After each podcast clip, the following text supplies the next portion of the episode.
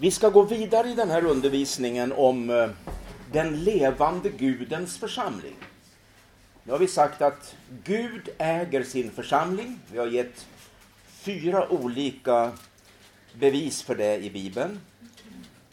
Och när vi nu har fått klart för oss, vilket vi ju naturligtvis visste innan också, att det här är inte min församling, det är inte pingströrelsens församling, det är inte pastorns församling, det är inte någon eh, stark opinionsgrupp i församlingen som äger församlingen, det är inte någon eh, rik familj som äger den, det är inte några andra heller, utan det är Gud som äger församlingen. Då ska vi titta lite grann på några bilder i Bibeln. Några bilder eller eh, framställningar av församlingen för att därigenom kunna konkretisera min tjänst som ledare i Guds församling. Vet, Bibeln har många sådana bilder och vi kan säkert inte ta upp alla, men vi ska titta på några. Först går vi till Kolosserbrevet 1. Vi slår upp i Kolosserbrevets första kapitel. Jag sa ju att jag var jag har hållit på mycket med Kolosserbrevet så jag var lite frestad att undervisa om det. Men jag sa att ni får köpa mina CD-skivor, tre stycken, om ni vill fördjupa er i det för att vi gick på ett annat spår här. Men 1 och 18 ska vi ta med nu i Kolosserbrevet. 1 och 18.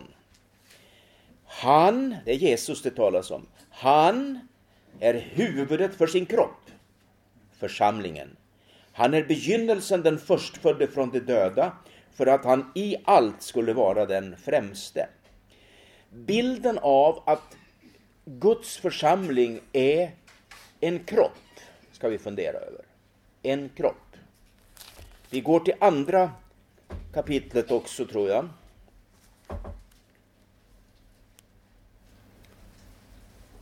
Eh, eller det är 1 och 24 ska vi ta först i alla fall. 1 och 24. Nu gläder jag mig mitt under mina lidanden för er och det som fattas av Kristus lidanden uppfyller jag i mitt liv för hans kropp som är församlingen. Det var inte andra kapitlet, det var tredje kapitlet jag tänkte på och den femtonde versen. Låt Kristi frid regera i era hjärtan, den frid som ni blev kallade till i en enda kropp och var tacksamma. Vi ser olika bibelord här eh, om, eh, om att församlingen är alltså Jesu Kristi kropp. Det finns ett i andra kapitlet också, vi kan väl ta med den i 19 så får vi med flera. Och man håller sig till en massa olika saker och inte till honom som är huvudet. Från honom får hela kroppen den tillväxt som Gud ger, stödd och sammanhållen som den är av sina leder och senor. Så vi ser här gång på gång och vi skulle kunna läsa många andra bibelord. Alltså den levande Gudens församling är Kristi kropp. Och jag menar för min del att då får man aldrig isolera den i sin fulla verkan till en lokal församling. Vi skiljer ju mellan den universella församlingen och den lokala församlingen. Den universella församlingen det är summan av alla troende och Jesu lärjungar och församlingar utöver hela vår värld. Det är en stor församling kan jag säga. Jag ser ju mycket av den när jag reser i många länder och predikar. Eh, och eran församling i Skövde, det är en del av denna universella församling. Och då kallar vi den för en lokal församling. Men en lokal församling får aldrig bli så exklusiv eh, så att den fjärmar sig från den universella församlingen och blir någonting annat. Utan när jag kommer hit och är här och ser, då tillhör jag faktiskt er. Ni kan inte hitta mig i någon matrikelbok, för där finns jag inte med. Men likväl så, så tillhör jag er församling när jag är här och delar gudstjänstgemenskap. Jag kanske går till nattvardsbordet tillsammans med er och vi kan bedja och jag kan tjäna med mina gåvor. Förstår ni vad jag säger nu? Vi får inte begränsa det till en matrikelbok och säga alla som är där, det är summan av Guds församling. Utan när jag kommer hit så tillhör jag er faktiskt. Och skulle ni komma till Eskilstuna så tillhör ni oss där. Alltså det finns inte en sån där väldig mur emellan oss bara för att vi är i olika församlingar. utan det är Kristi kropp är summan av alla troende som sedan uttrycks i lokala församlingar där vi har vår andliga gemenskap och där vi underordnar oss både Gud och ett ledarskap som Gud har satt där. Jag ska inte säga så mycket mer om det där, för jag var inne på det lite när jag talade om huvudet och, och kroppen när vi var tillhöriga Jesus alldeles nyss. Men vi slår fast det som en huvudpunkt. När jag är en ledare, då måste jag förstå kroppen inte som en organisation, men som en organism. Det är livets principer alltså. Jag lever, jag andas i kroppen, jag har puls. Jag har, jag har eh, förmodligen eh, en temp på kanske 37 grader eller något sånt där, eller hur? Va? Eller om man har lite feber kan det ju bli lite mer. Men eh, det ligger där någonstans, eller hur? Va? Och då måste jag få säga att som ledare så har du ett ansvar för kroppen. Om du märker att det blir eh, eh bortåt 39-40 grader, då måste du förstå att här måste vi ha en åtgärd, för nu blir det för varmt i den här kroppen. Va? Och då kan väl en del riktiga pingstvänner säga halleluja, det är väl härligt när det blir varmt. På med lite mera värme här bara, så vi blir lite mera varma. Men du, du ska veta det att det får inte bli för varmt, för då blir det feber. Och en febersjuk församling kan ingenting göra. Då får man gå hem och lägga sig och sova och ta mediciner för att möjligen komma eh, i rätt position. Eh, det finns alltså en balans i Kristi kropp, i den lokala församlingen, där man inte får gå på det här att vi, att vi vill ha hur mycket som helst för att Gud har, för, Gud har ordnat med kroppen att det ska vara en viss temperatur. Då är vi optimala, då orkar vi jobba, då lever vi bra. Men blir det för kallt eller för varmt, då, då, då blir vi eh, utslagna faktiskt. Och sen ska vi ha varmt och gott, men då är det andra bilder och metaforer vi får använda. Det här är, säger någonting. Eh, Eh, och det gäller vår frihet och det gäller vår, eh, väldigt många olika saker det där med att vi har balans på saker. Eh, det var en evangelist, hörde jag, uppe i Norrland någonstans, jag vet inte vart. Han tyckte det var, när pastorn var hemma då blev det inte så bra möten för han tyckte pastorn han var så torr och han var så trälig så att var, när pastorn åkte bort och han fick ha mötena själv då var det härligt. Så han pålyste mötena på sin Norrlandsdialekt och så sa han nästa söndag ska, då är pastorn borta så då ska vi ha härliga möten, då ska vi ha frihet. Det är frittaste som går. Och du vet när en församling ska ha sån frihet så det blir det frittaste som går, då blir det fel alltså. För att friheten står under en disciplin. Förstod ni det där?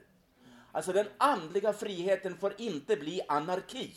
Utan den andliga friheten står under den helige andes disciplin och håller oss inom det som är kroppens funktioner. Och det är lite grann det där om att vi har en puls som ska vara normal och vi har en temp som ska vara normal och alla funktioner i kroppen har sitt idealläge. Och det, det där har med ledarens förståelse av kroppen och hur den ska fungera. Nu går vi till första Korinthierbrevet. Hittar ni det där bibelordet? Jag har inte fått fatt det än, men det är på gång här. Första Korinthierbrevet och det är kapitel 3. Det är kapitel 3 och där ska jag läsa ett enda litet bibelord, den nionde versen. Det här gäller församlingen nu här i Korint. Ty vi är Guds medarbetare och ni, så pekar han på församlingen, va? Och ni är en Guds åker. Det tycker jag är en fantastisk metafor, en bild. Alltså den levande Gudens församling som du har ett ansvar för för hela församlingen om du är en äldste eller en pastor. Eller om du är en ungdomsledare, du har ett ansvar för de unga. Eller du jobbar med de äldre, du har ett ansvar för de äldre. Eller vad det nu är, invandrargrupper eller någonting sånt där.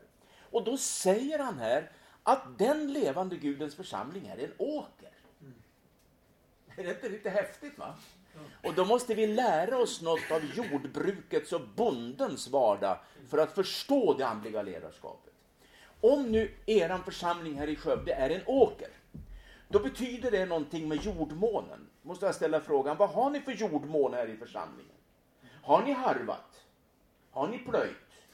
Har ni sett till att jorden har fått näring och, och gödsel och vad det ska vara för att den ska bli mycket fruktbärande och en god jord? Ett ledarskap som aldrig bryr sig om jordmånen eller den där församlingsbearbetningen utan är på det här ytliga planet hela tiden och aldrig förstår att det ska vara en djup jord. Den kommer aldrig att bli framgångsrik, mer än tillfälligt och temporärt kanske. Men ska det vara långsiktigt, då måste vi förstå. Församlingen är en åker och du som är ledare för den där åkern, du måste se till att det här fungerar. Det påstås ju, och jag kan tro att det är sant, att en åker som används mycket kan må bra av att ligga i träda, som det heter, något år. Få vila sig. Det kan det vara. Och det kan också säga något. Kanske du behöver en viloperiod. Det är, det är faktiskt så att när jag reser runt så händer det senast bara för kort tid sedan var det någon som ställde frågan till mig, jag skulle behöva en viloperiod från äldstekåren. Men ta det då. Du är värd det. Slit inte ut dig. Har du för tunga bördor, gå hem och vila dig lite och kom tillbaka fräsch och förnyad. Det, det, det, det, är en sak som är en liten bara kommentar till det där. Men om vi nu går tillbaka till jorden så är det, är det inte meningen att den ska ligga i träda i 10, 20, 30 år. Då blir det vildvuxet. Alltså en åker som inte plöjs och som inte eh, sås i och som inte skördas efter alla de regler som finns för det där, den blir ju vildvuxen. Snart växer inte bara små ogräs utan det växer buskar och snart tar eh, lövträd över det där. Det blir en vildvuxen skog efter några år. Och så ska inte församlingen vara. Guds församling, som är den levande Gudens församling, det ska vara en åker. Och vad säger vi när vi talar om en åker? Skörd talar vi om. Vi skördar på åkern. Och församlingen är en åker där vi skördar för Guds rike. Och vet ni vad vi skördar för någonting här i er församling i Skövde? Jag vet det. Jag vet vad ni skördar. Ni skördar det ni har sått. Det är en hemlighet. Det är starkt. Eh, jag tänker spontant nu på ett bibelord i Galaterbrevet. Kan vi hitta det där ordet om att så och skörda där? Vi kan, eh, vi kan läsa lite där. Från femte kapitlet. Eh, från sextonde versen. Jag vill säga i detta, vandra i anden så kommer ni inte att göra vad köttet begär. Det köttet söker, det som är emot anden och anden söker det som är emot köttet. De två strider mot varandra för att hindra er att göra det ni vill. Men om ni leds av anden står ni inte under eh, lagen. Köttets gärningar är uppenbara. De är otukt, orenhet, lösaktighet, avgudadyrkan, svartkonst, fiendskap, kiv, avund, vredesutbrott, gräl, splittringar, villoläror, illvilja, fylleri, utsvävningar och annat sådant. Jag säger er i förväg vad jag redan har sagt. Det som lever så ska inte ärva Guds rike. Andens frukt däremot, det är kärlek, glädje, frid, tålamod, vänlighet, godhet, trohet, mildhet, självbehärskning. Sådant är lagen inte emot. Det som tillhör Kristus Jesus har korsfäst sitt kött med dess lidelser och begär. Eh, om ni, vill, om ni har liv genom anden, låt oss då även följa anden. Låt oss inte söka tom ära, inte utmana varandra och inte avundas varandra. Vi ska läsa lite mer i nästa kapitel, men först. Här ser vi de två åkrarna. Antingen sår vi i församlingsåkern det som är köttet och då skördar vi utifrån den sådden. Och då blir det de här sakerna. Avundsjuka och splittringar och bråk och till och med förfärliga synder som vi läste om här. Det, det, blir alltså ett ledarskap som inte förstår detta, öppnar upp för en åkerbearbetning och en, en sådd som ger en skörd så småningom, som inte är enligt Guds vilja. Och här måste ledarskapet ta ett ansvar och bli förebilder och veta att här har vi ett stort uppdrag. Eller också blir det frid och, och, och, allt det här underbara mildhet och självbehärskning och tålamod och vänlighet och kärlek och allt det Det växer i en församlingsåker när vi sår det. Vi skördar det vi sår. Och ledarna har ansvar för det som blir sått. Amen. Eller hur? Då går vi vidare in i det sjätte kapitlet här. Eh, vi kan läsa eh, vi kan läsa från 7. Bedra inte er själva. Gud bedrar man inte. Det människan sår ska hon också skörda. Den som sår i sin kötts åker ska av köttet skörda undergång. Men den som sår i andens åker skall av anden skörda evigt liv. Låt oss inte tröttna på att göra gott, ty när tiden är inne får vi skörda om vi inte ger upp. Låt oss därför göra gott mot alla människor medan vi har tillfälle och framför allt mot dem som delar vår tro. Så om församlingen är en åker, då ska vi se till att vi sår i den åkern det som blir goda skördar i Guds församling. Halleluja! Det är väl en oerhört viktig sanning fast den ställdes fram bara i en enda rad. Ni är Guds åker. Och då tänker jag på, eh, och det här skriver jag ju mycket i den här boken som inte har kommit ut än. Jag har två CD-skivor om det som jag sa. Den heter God jord för andlig tillväxt. Alltså då, då, då talar jag i ett långt kapitel, försöker förstå Jesu liknelse om de här åkern och såningsmannen. Kommer ni ihåg det där? Somt föll på vägen. Om nu er församling är en åker, så finns det kanske också hos er en väg rakt igenom åkern. Och på den tiden blev det sådana där vägar, om jag säger stig, så är det nog mera rätt. Att någon skulle bortåt där och tog en genväg rakt igenom åkern. Och när en hade gått där kunde två gå där. Och när två hade gått var det snart 10, 20, 30 som hade gått där. Och efter några dagar så var det en tilltrampad stig rakt genom åkerfältet.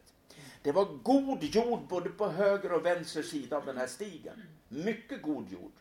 Och när såningsmannen kom så var det det bästa utsäde man överhuvud kan tänka sig, för det var Guds ord. Och så står det, när såningsmannen sådde sin säd, somt föll på vägen. Eller ska jag säga stigen, så är det mera rätt att vi förstår. Det var ingen asfalterad autostrada där, utan det var en liten gångstig. Tror jag. Somt föll på stigen på vägen. Och så säger Jesus, himmelens fåglar kom och åt upp utsädet. Det fick aldrig skydd av den goda jorden som skulle omsluta utsädet nere i jorden. Och så när Jesus förklarar liknelsen så säger han säden som kom på, på den hårda ytan, det är Guds ord. Och när fåglarna åt upp det så betyder det, säger Jesus, att djävulen plockar bort Guds ord från en människa. Som har hört ordet, läst det själv, stått under kristet inflytande. Men ordet kommer aldrig ner i hjärtats åker. Utan djävulen plockar bort det hela tiden. Och du som en ledare måste förstå att det ligger i det andliga ledarskapets suveräna uppgift att plöja upp sån där åkerjord så att dina ungdomar i din ungdomsgrupp eller din invandrargrupp eller hela församlingen för dig som är äldste eller pastor så måste det som predikas i den här församlingen, det får inte djävulen plocka bort. Då är det ett svagt ledarskap. Då har vi missat något i ledarskapet. För ledarskap är någonting mer än att se till att matrikeln är okej okay och up to date. Och att försäkringarna är ordnade så att vi inte får problem. Och att redovisningen av era insamlade medel sköts perfekt. Att vara ledare i Guds församling, det är att värna jorden. Och då står det i Petrus brev kapitel 5. Jag minns inte exakt vilken vers det är, men kanske tionde eller någonting. Jag kommer inte ihåg det. Eh, när det står om äldstetjänsten hela tiden, att eh, de äldste, de, de, de, de är medvetna om att djävulen går runt omkring församlingsjorden och söker att sluka ett byte bland de troende. Och då står det, stå djävulen fast emot genom tro, står det till de äldste. Det är alltså ett ledarskap som värnar medlemmarna så att de inte blir skadade av djävulen. Eller i den andra bilden, att Guds ord plockas ifrån dem. Vet ni vad jag har, ni har skrivit den här boken? Den är i princip färdig, det är nog bara korrekturläsning. Så har jag tänkt så här, jag predikar ju kanske mer än de flesta predikanter. Jag gör det mycket i Eskilstuna. Jag har bibelstudier på torsdagskvällar och jag predikar eh, Eh, kanske ett par gånger i månaden i snitt eller sådär. Sen är jag halvtid så då är jag resten ute och predikar i Sverige och världen. Är det till någon nytta, säger jag, att jag predikar så mycket? Jag har brottats med den frågan. Är det till någon nytta? Är det så idag i församlingarna att det är så mycket tilltrampad väg så att det mesta det jag predikar, det plockar djävulen bort. Det kommer aldrig in i de troendes hjärtan och liv. De hör det, men det kommer inte ner i hjärtat. För innan det hinner passera ner, och de kan heller inte passera den hårda ytan där på vägen, utan djävulen plockar bort det innan det hinner bli god skörd. Det här är väldigt allvarligt det vi tar upp nu. Jag känner ju att det bränner till lite i mitt eget hjärta. Du som är en ledare är inte satt för att underhålla din grupp som du leder. Om det är ungdomar eller äldre eller invandrare eller kvinnogrupp eller mansgrupp eller hela församlingen. Alltså, vi är inga andliga stå-upp-komiker i Guds församling. Jag ska säga ärligt att ibland när jag lyssnar på särskilt en del internationella kristna tv-program som jag inte hinner se mycket på och även när jag själv besöker en del konferenser och predikar. En del predikanter uppträder som om de vore andliga stå-upp-komiker. Får de inte ett rejält skratt som underhåller dem vart 50 minut så ser jag att den där predikanten blir mer och mer orolig och inte lyckas riktigt. Du är inte satt att vara underhållare. Du är satt att vägleda församlingen och värna församlingen. Det är det som är din uppgift. Och sen lite humor någon gång ibland. Det skadar vi inte. Det är ingen som skadas av. Det är bara en krydda. Men det går inte ut på det. Det är inte huvudgrejen. Huvudsaken för ledarskapet här, det är att den där stigen som har blivit tilltrampad blir upplöjd så att Guds ord når fram.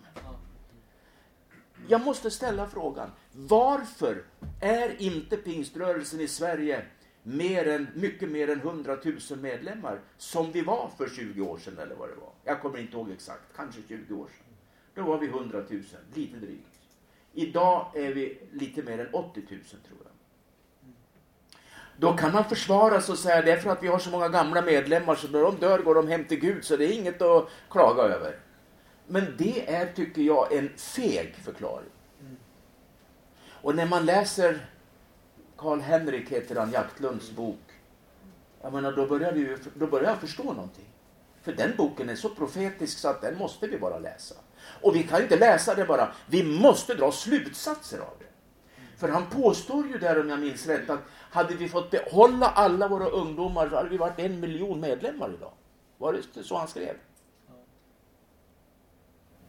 Men vi går bakåt. Vi ökar inte ens en gång. Då måste vi som ledare börja ställa frågan, är det så mycket tilltrampad väg idag i församlingarna så att Guds ord når inte fram och vi växer inte, vi har inga skördar och då tröttnar ungdomar. En församling som består av en hårt tilltrampad väg är ingen attraktion för en ung generation, det kan jag säga. Och därför måste vi få be Gud om nåden nu att det blir lite upplöjt och plogat och harvat där så att det blir en god jordmån i församlingen för det som är Guds rikets fantastiska verklighet. En ungdomspastor, jag har till och från genom åren haft goda relationer med sådana.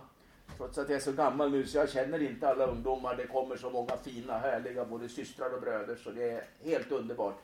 Men de jobbar i motvind en del. Och jag säger det här för att ni måste här i Skövde bli en, vara, och jag tror ni är det, men ändå mer en församling som inte hindrar folk att få blomma ut i sin andliga tjänst. Den här killen kom till mig och han pratade med mig och sa, jag är ungdomspastor där och där och en medelstor församling. Och när vi har våra ungdomssamlingar, då är det som pingstväckelsen tror jag var för länge sedan. Då prisar vi Gud.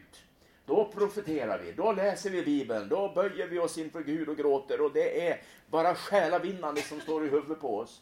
Men när vi kommer till våran församling, då är det en helt annan församling.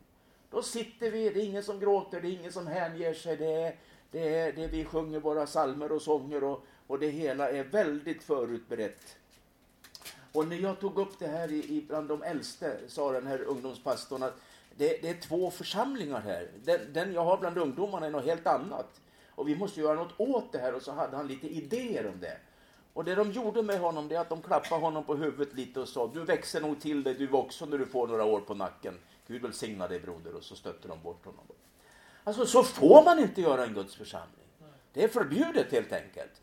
För i en Guds församling måste vi lyssna på varandra. Och när någon, ung eller äldre, har modet att peka på att här finns en väg som är så hårt ansatt av alla skosulor som har gått fram här i både oandlighet och i, i oförstående av vad det här handlar om. Det är Guds verk, ingenting annat. Så måste vi lyssna till varandra och tillåta Gud få vara med och plöja upp och göra ett mirakel. Amen.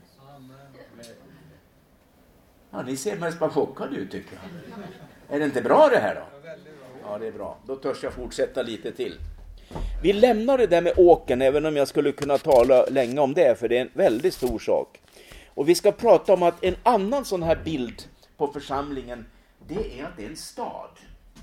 Men det är inte mycket i Bibeln, det är väldigt få texter som säger det. Men det är nog mer än åker, för det är ju väldigt lite. Ja, det finns mycket om sådd och skörd, men just, just att vi är en åker, det är inte så mycket. Men det finns där. Det är en stad. Och eh, när Jesus talar i bergspredikan så säger han att, att en, en, en stad på berget kan inte döljas. Den är synlig. Matteus 5 och 14. Inte kan en stad döljas som ligger på ett berg. Det syns alla vägar. Ljuset, du kan inte dölja den. Den syns verkligen väldigt lång väg. En stad på berget. Ehm, och i en stad så finns det medborgare. I en stad så finns det lagar och förordningar. Det finns regler för att få bo i en stad, inte sant? Och på den tiden fanns det en mur kring staden. Och den byggdes ofta så rejält så när fienderna kom så kunde de inte forcera muren utan då, då fanns det en port i muren. Och eh, när Jesus talar om församlingen allra, allra, allra första gången, han säger inte ordet församling innan Matteus 16. Och när han talar om att på den klippa Petrus som du har bekänt nu att jag är Messias, den levande Gudens son. På den klippan ska jag bygga min församling. Och dödsrikets portar ska inte bli henne övermäktig. Och jag ska ge till denna församling himmelrikets nycklar. Det är två metaforer som är knuten till staden på något sätt. I alla fall den ena, porten. Och både nyckel och port talar om makt och auktoritet. Jag har, eller min fru har en nyckel till våran bil nu där. Och jag, jag kan gå ut och jag bara trycker på den där så, så är det öppet att bara gå in och sätta sig. Och stoppar jag in den kan jag köra med den. Men jag kan aldrig öppna din bil förmodligen. Jag har inte försökt, men det tror jag inte går. Med den nyckeln. För att jag har auktoritet över min bil. Med den som är med min nyckel. Men du har inte auktoritet över min bil med din nyckel. Skulle bara försöka. Tror inte du klarar det, då, är du, då skulle jag inte bedöma dig som äldstebroder precis som du gör det, för då tillhör du en annan bransch. Vi har alltså auktoritet över de områden som relaterar till den nyckel vi har förfogande över. Och när det gäller, när det gäller staden så är det inte bara församlingen som ställs fram som en stad, utan även djävulens demoner står som en stad. För församlingen beskrivs som en offensiv församling. Och när vi, när vi krigar för Guds sak så står det att dödsrikets portar, det är inte församlingens portar utan dödsrikets, djävulens område, portar. Vi kan nog inte forcera muren, men vi kan forcera porten. Men där finns en militär makt som det fanns i de här portarna. Hålla stånd i porten, står det med den militära makten. Men församlingen har genom Jesus Kristus en sån auktoritet så vi kan forcera porten och dödsrikets krigare, de bara blir marginaliserade och vi intar staden. Amen. Säg amen och halleluja vet jag när jag säger något så bra här. Alltså församlingen här i Skövde, det är inte en liten isolerad företeelse i en vacker kyrkobyggnad. Utan ni har genom nycklarna fått en auktoritet över den här staden och Gud kan verkligen låta församlingen som en stad inta en annan stad. Prisat vare Gud. Och då är det naturligt att inte tala mycket om, för det hinner vi inte, men nämna om en annan stad i Bibeln. I Bibelns två sista kapitel i Uppenbarelseboken står det om det nya Jerusalem. Det är en stad alltså. Och det är en mycket märklig stad, för det finns bara en gata i den där staden och den är av rent guld. Jag tänker mig att i en stad finns det förfärligt mycket gator. Jag tror att här i, i Skövde har ni väl hundratals gator minst, alltså massor med gator och system. Men, eh, men eh, det här finns bara en, eh, gatan står det i singularis, är av rent guld.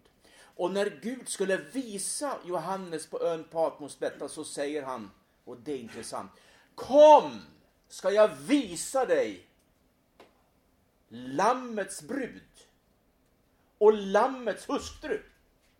Och så fick han se det nya Jerusalem. Om vi ska hålla oss till den texten, vad är det Gud visar Johannes där i den bilden av en stad? Det är alltså Lammets brud och Lammets hustru. Det är församlingen. Det sa vi förut, kommer ni ihåg det när vi talade om brud och brudgum? Alltså han håller på att smyckar nu sin skara och det blir den himmelska verkligheten. Och då är det först att vi, vi är hans brud och så blir vi hans hustru. Och det är ändå djupare. Och därför kommer vi i himlen vara så nära Jesus som brud och brudgum är tillsammans när de blir man och hustru. Det blir ett äktenskap. Och Jag tycker det är en intressant tanke och jag vill inte hårdra den. För eh, de flesta säger att det är en bild på himlen. Och det vill jag tro att det är. Men jag vill tro att det är både himlen som beskrivs och bruden. Därför att det är, det är en framställning som är så fantastisk. Det är de finaste stenarna och ädelstenarna. Det är det renaste guld. Det är så genomskinligt och transparent så när Gud ser sin församling genom Jesu blod så blir vi så där genomskinliga och transparenta. Fast vi tycker inte att vi är det alltid. För vi är kvar här på jorden och kämpar med Adams naturen och frestelser av alla slag. Men när Gud ser oss genom Kristi blod, då är vi det nya Jerusalem som eh, är färdigsmyckat som en brud som är prydd för sin brudgum. Så står det. Och du vet att grundstenarna här på muren runt omkring det nya Jerusalem, det är namnen på de tolv apostlarna. Så du som vill bli en apostel, du är ute lite för sent kan jag säga. Det är redan färdigskrivet på de där stenarna och ditt namn kommer aldrig att skrivas där. Du kan bli en apostel i betydelsen en missionär som lyfter evangeliet från den lokala församlingen och ut till områden som inte har hört förut. Det ska du bli. Och det vill Gud att du ska bli. Men inte en Lammets Jesu Kristi apostel. Det är redan färdigt. Och på, och på dörren, på portarna in i det nya Jerusalem står namnet på de olika stammarna i Gamla Testamentet. Dessa tolv stammar, varje namn på tolv portar. Och då kan man väl tänka sig, om man nu inte har förmågan att tolka bibelord, att det är bara för judar. Det är bara judar. Det är bara det, den, den identiteten. Men jag har tänkt att vara med där ska jag säga. Och jag är ingen jude vad jag vet.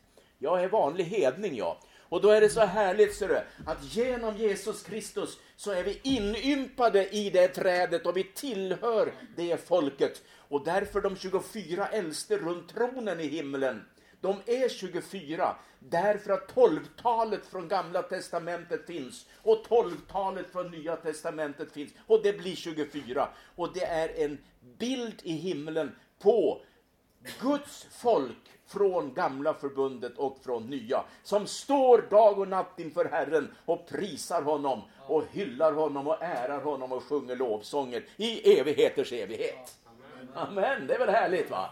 Och ledarskap i den Guds församling här innebär att förstå att staden är inte att jämföra med New York eller Rom eller Buenos Aires eller något annat sånt där. Det är en himmelsk stad, det är någonting annat. Det är en helt annan dimension. Det är den stad som Abraham såg redan då och väntade på genom tro. Jag tror att det är den levande Gudens församling som framställs med samma metaforer som just den eviga himmelska världen. Och nu ska jag lägga ett bevis på det. Därför att de kvaliteter som Bibeln tar fram när det gäller himlen, till exempel, himlen är renhetens värld. Inget orent ska komma in. Men församlingen då? Det är ju de som är renade i Jesu blod. Alltså det finns samma kvaliteter i det himmelska som i själva församlingen och därför går det tillsammans. Det finns en brytpunkt där. Himlen är ljusets värld.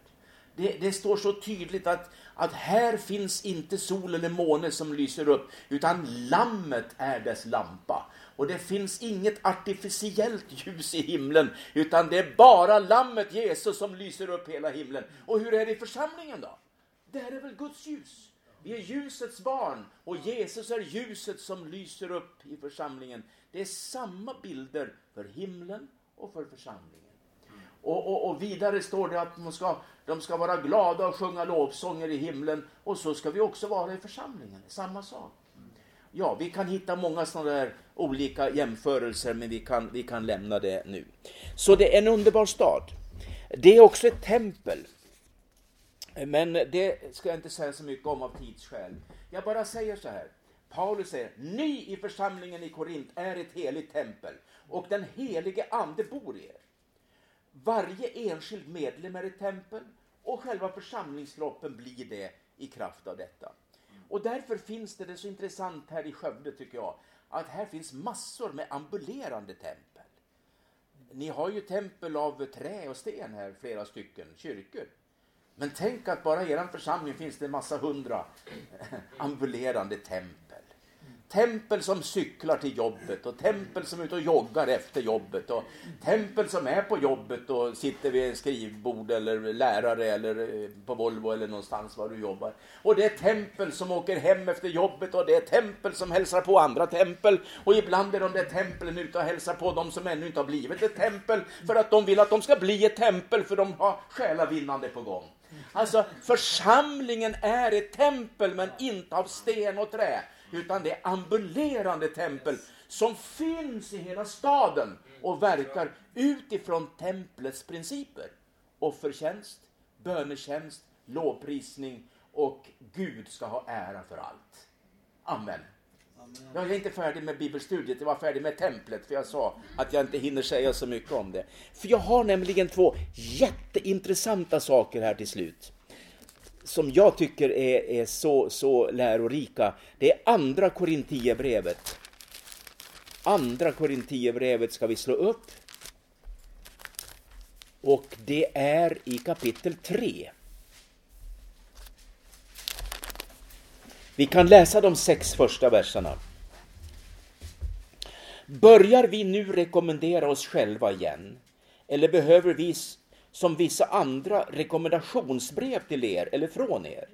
Nej, ni är vårt brev som är skrivet i våra hjärtan, känt och läst av alla människor.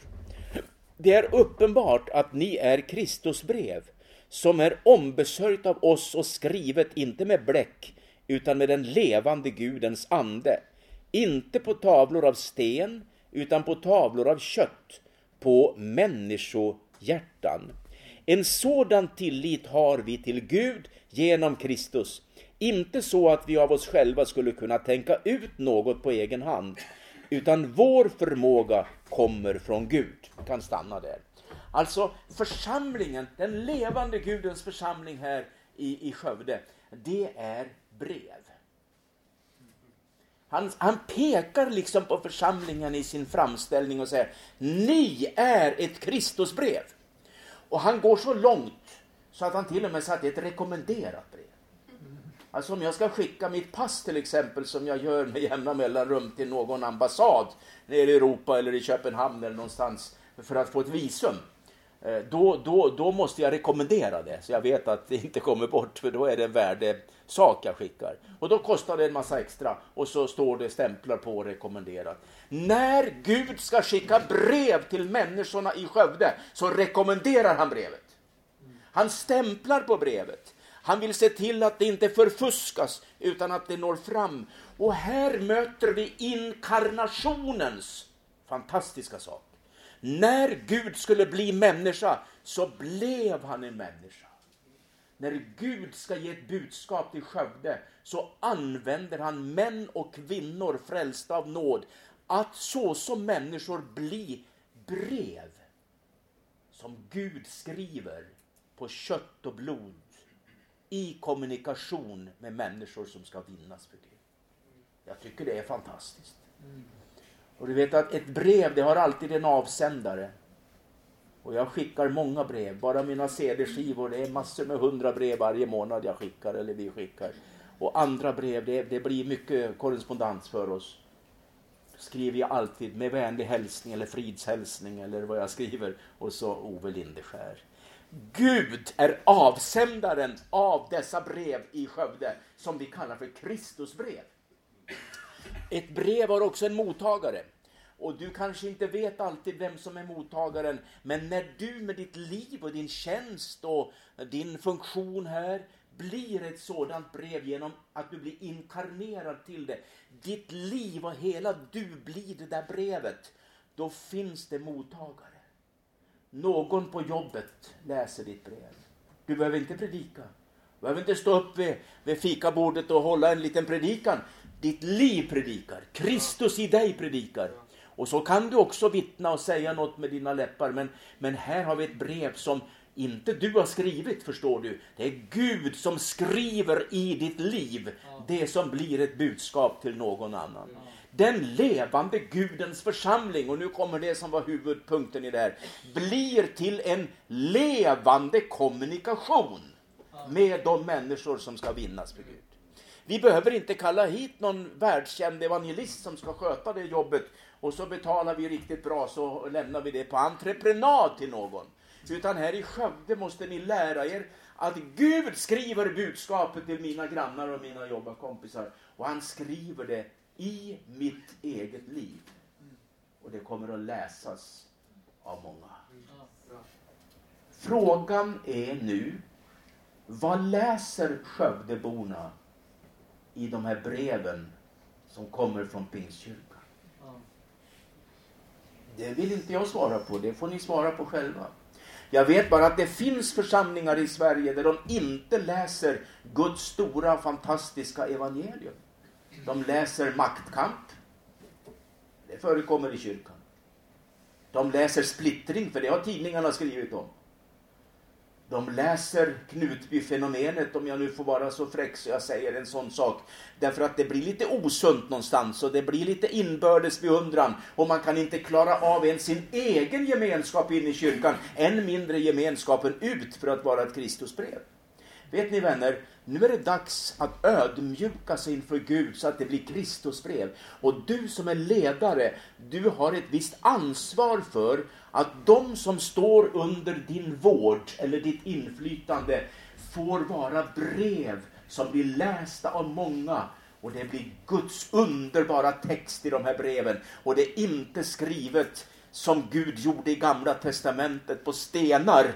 När Mose var på berget så skrev Gud, han ristade eller nitade in texten i stora stenblock. Idag skriver han på frälsta människor in i deras karaktär och i deras liv. Ni är Kristus brev, något för ledarskapet att fundera över. Och till sist går vi till andra kapitlet i samma andra Korinthierbrev. Där ska vi läsa 14 och 15. Men vi tackar Gud som alltid för oss fram i Kristi segertåg och genom oss överallt sprider sin kunskaps väldoft. Ty vi är en Kristi rökelse inför Gud, bland dem som blir frälsta och bland dem som blir förtappade. För det senare en doft av död till död, för det andra en doft av liv till liv. Vem räcker till för detta? Vi är inte som de flesta som för egen vinning förfalskar Guds ord. Nej, i Kristus predikar vi med rent sinne inför Gud det ord som kommer från Gud. Guds församling är en Kristi väldoftande rökelse. Helt enkelt handlar det om frågan, hur luktar församlingen? Det var väl lite speciellt. Men så måste vi säga utifrån den här texten. Vad är det för odörer vi sprider i staden? Enligt den här texten ska det lukta gott om Guds församling. Och det tror jag att det gör när det gäller våra kroppar. Jag tror att de flesta som går till den här kyrkan, de mumar på lite under armen och de sprutar på lite bakom örat och de har tvättat sig och gjort sig fina och, och grejat till sig så det luktar gott. Men det är inte det det handlar om här.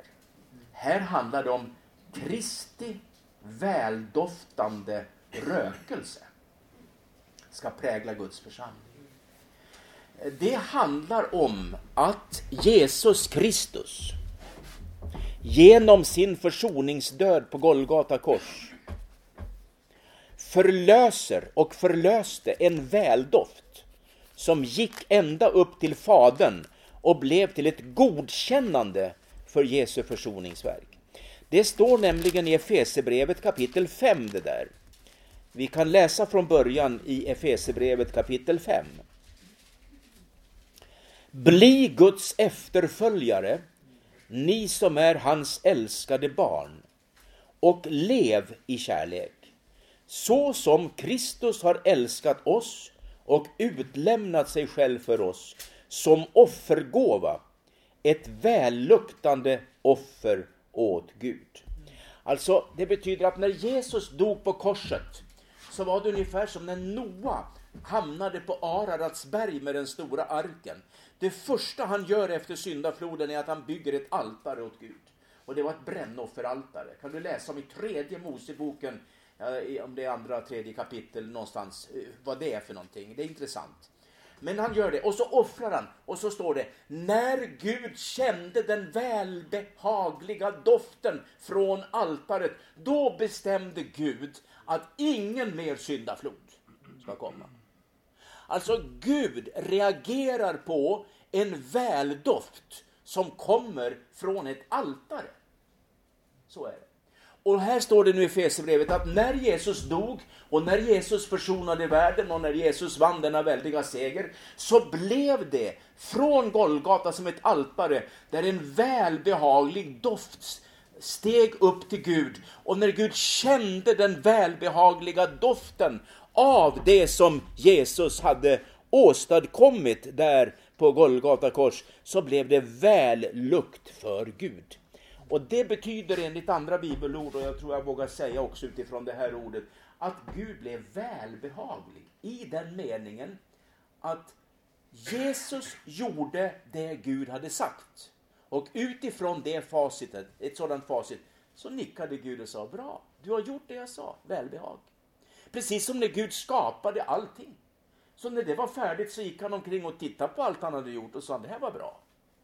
Det här var fint. Guds välbehag. Amen. Jag vet inte om du har den möjligheten att se på det du själv gör någon gång och säga att det var bra. Det är inte alla som kan det.